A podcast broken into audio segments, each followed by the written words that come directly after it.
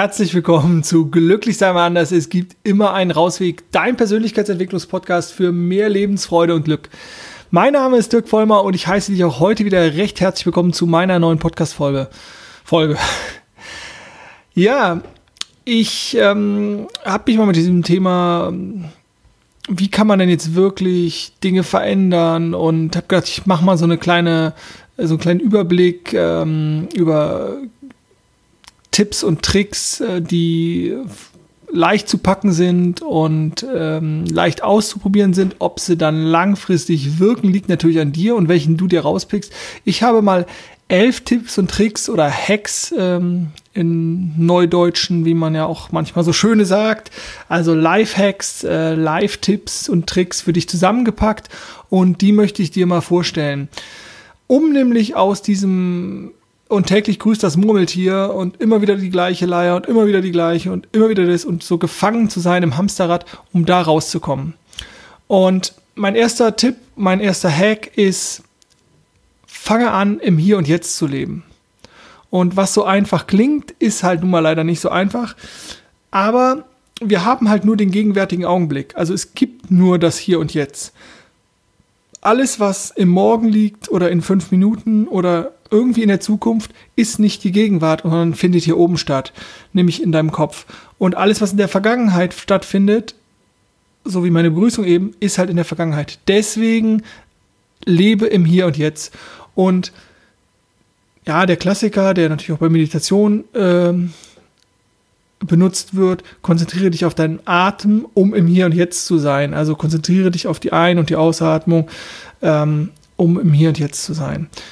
Aus dem Sportbereich ist es aber auch bekannt, das wird dann von den Sportlern oft bezeichnet als äh, in the zone sein oder den Flow spüren oder den Flow haben. Das ist, wenn Sportler einfach wirklich so im Tunnel sind, im Hier und Jetzt und nicht irgendwo woanders und sich ablenken lassen, sondern im Hier und Jetzt bewusst sein.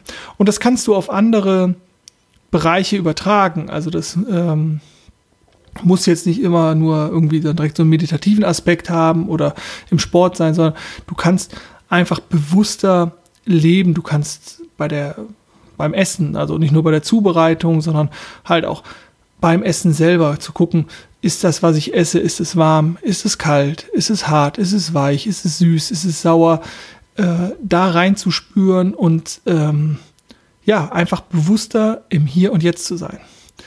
Nummer zwei.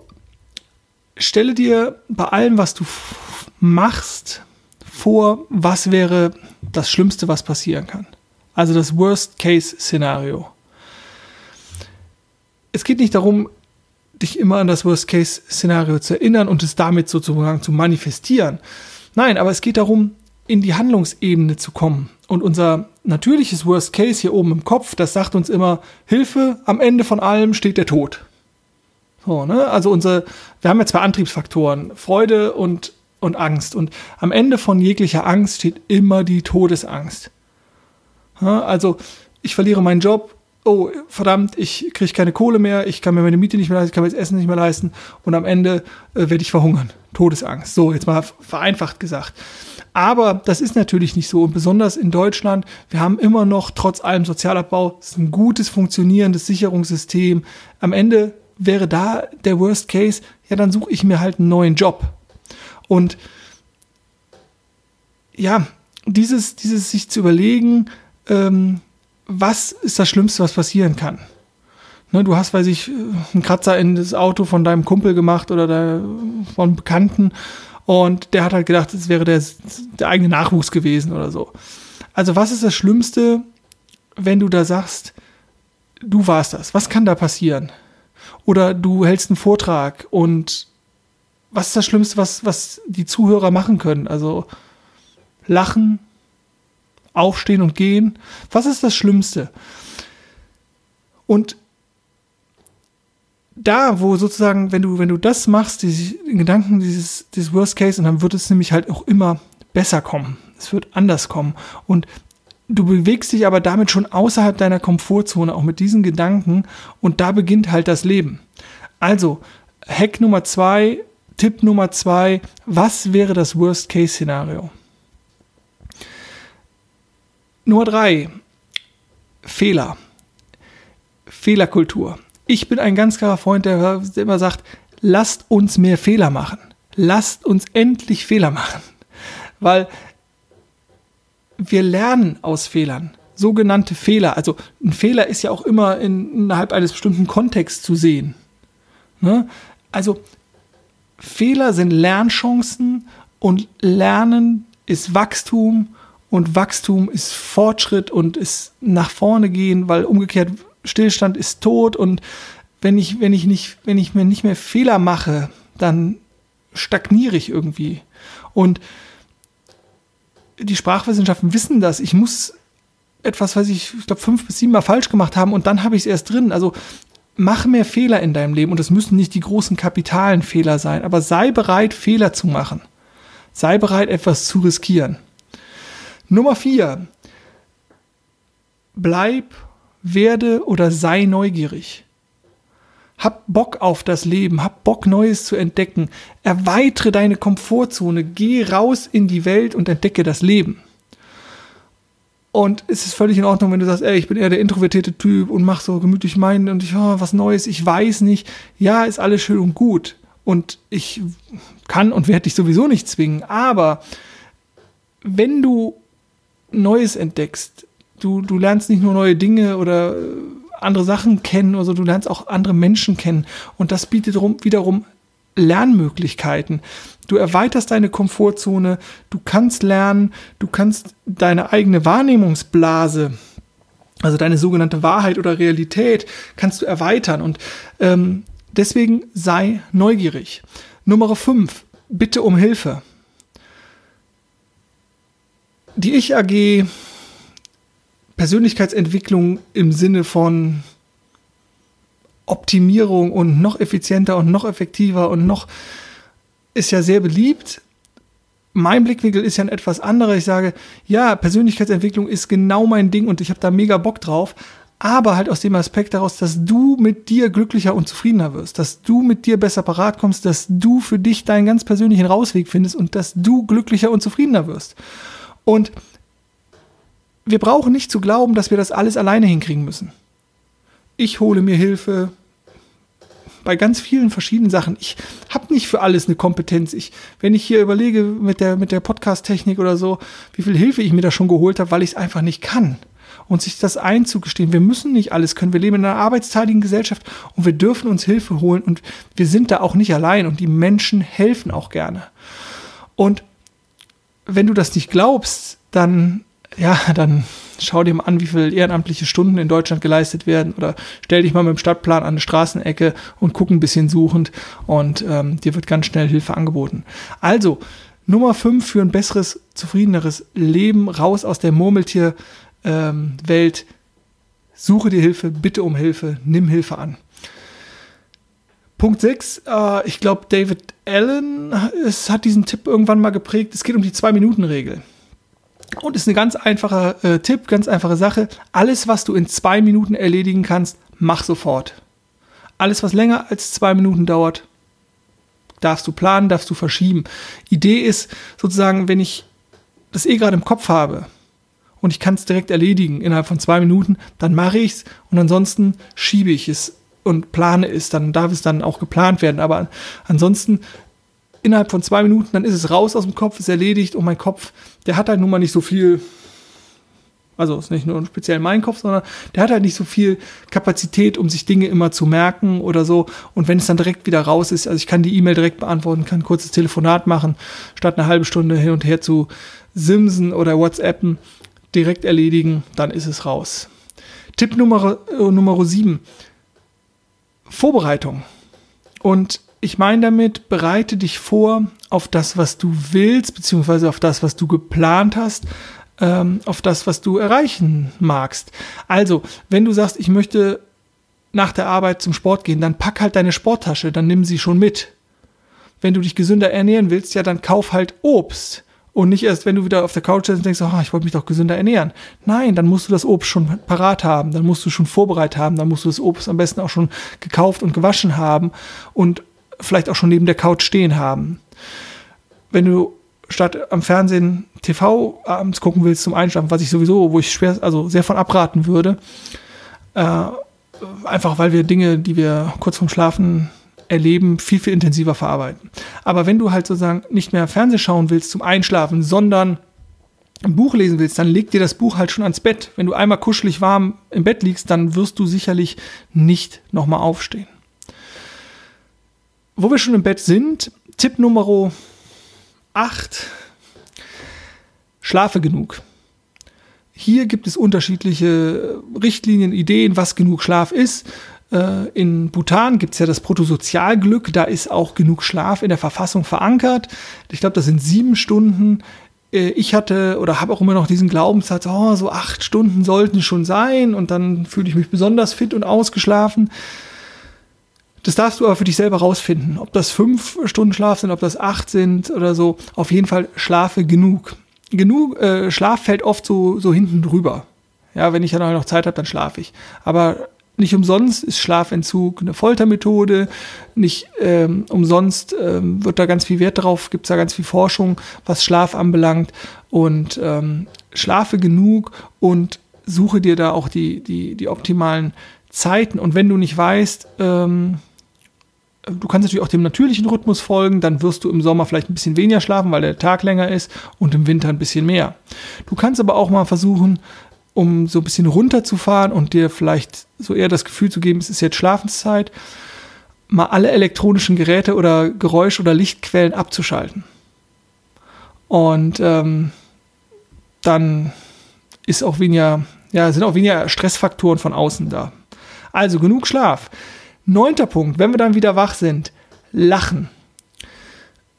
Lachen ist die beste Medizin. Es gibt ganz viele schöne Mythen, die sich um Lachen ähm, ja, ranken. Lachen ist definitiv etwas, was wirklich hilft.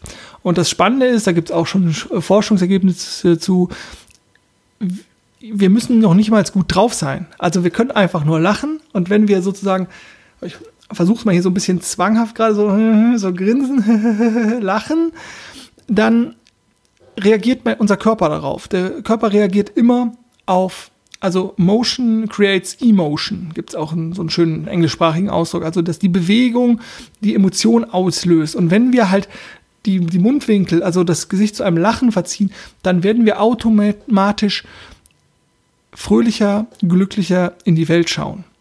Und jeder, der jetzt sagt, oh, glaube ich nicht dran, probiert's mal aus. Macht mal eine Minute. Eine Minute ist ja wirklich nicht lang. Aber stellt euch mal eine Minute grinsend oder lachend, gerne auch so mit so einem also so ein, wo man eigentlich gesagt okay, ich will jetzt gar nicht lachen. Aber lasst das mal laufen, macht das mal eine Minute und ihr werdet sehen, was für eine großartige Wirkung das hat. Und mit einem Lachen auf dem Gesicht werden euch auch die Menschen anders begegnen. Die ähm, und natürlich tricksen wir uns primär da erstmal nur aus. Nur auch da können wir wieder Muster aufbauen, da können wir Gewohnheiten aufbauen. Und ähm, ja, und Menschen, die ein Lachen im Gesicht haben, da lachen wir zurück. Spiegelneuronen hier als Stichwort. Also Punkt Nummer 9, mehr lachen. Der zehnte Punkt und damit der vorletzte, raus aus der Ursache-Wirkungsfalle, nenne ich das jetzt mal. Ähm, oder ein Reiz im Außen und meine Reaktion von mir. Und wir haben oft so dieses, diese, diese typischen Wenn-Dann-Dinger, dann knallen die Synapsen und ähm, jemand hupt uns an und wir machen direkt den Arm hoch, um, was willst du denn, Geste oder so.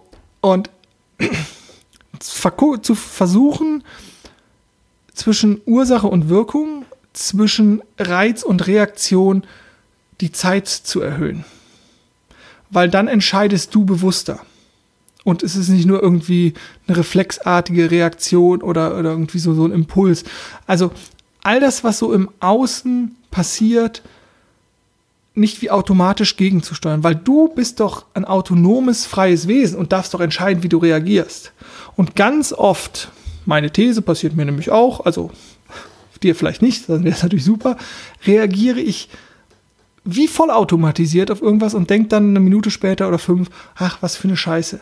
Also sich gewahr zu werden, dass du die Knöpfe bei dir drückst und auch reagieren darfst. Also dieses klassische Ursache-Wirkungsprinzip mal auf, aufzulösen. Ähm, in einem systemischen Kontext würde ich sowieso eher viel mehr von, von Wechselwirkungen sprechen. Aber hier auf die einzelne Interaktion zwischen ähm, Mensch, Mensch, ähm, einfach mal zu gucken, nicht dieses klassische Ursache-Wirkungsschema da reinzufallen. Also darauf zu achten. Und als letztes, als elfter Punkt, für mich nochmal ein ganz wichtiger Punkt, sei du aufmerksam, sei achtsam, was dich anbelangt, aber auch was deine Mitmenschen anbelangt. Also, was denkst du, was fühlst du?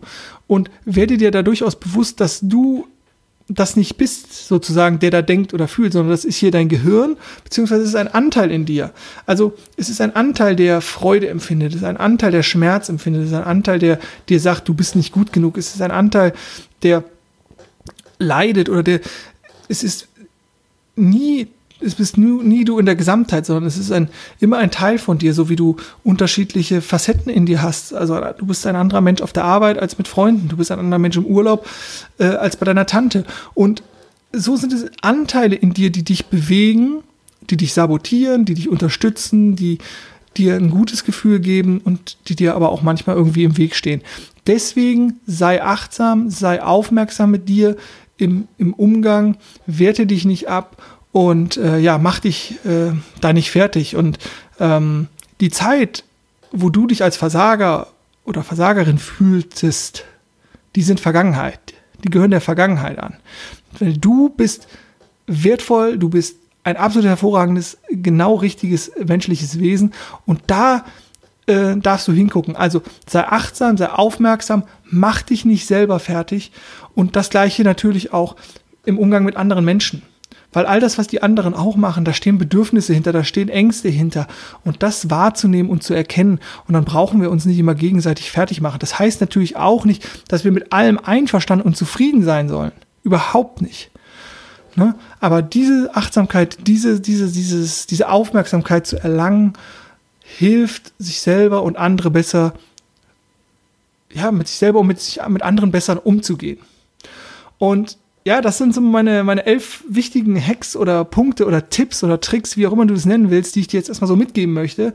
Und du darfst jetzt ganz persönlich für dich entscheiden, welchen Punkt, welchen Hack, welchen Tipp, welchen Trick du dir mitnehmen willst und welchen du ausprobieren willst. Das können natürlich auch gerne mehr sein. Und sollte es nicht irgendwie direkt klappen oder solltest du nämlich genau wieder diesen inneren Kritiker in dir spüren, dann geh einfach zu Punkt Nummer 9. In diesem Sinne, ich danke dir fürs Zuhören. Ich hoffe, es hat dir Spaß gemacht. Ich hoffe, du nimmst was mit.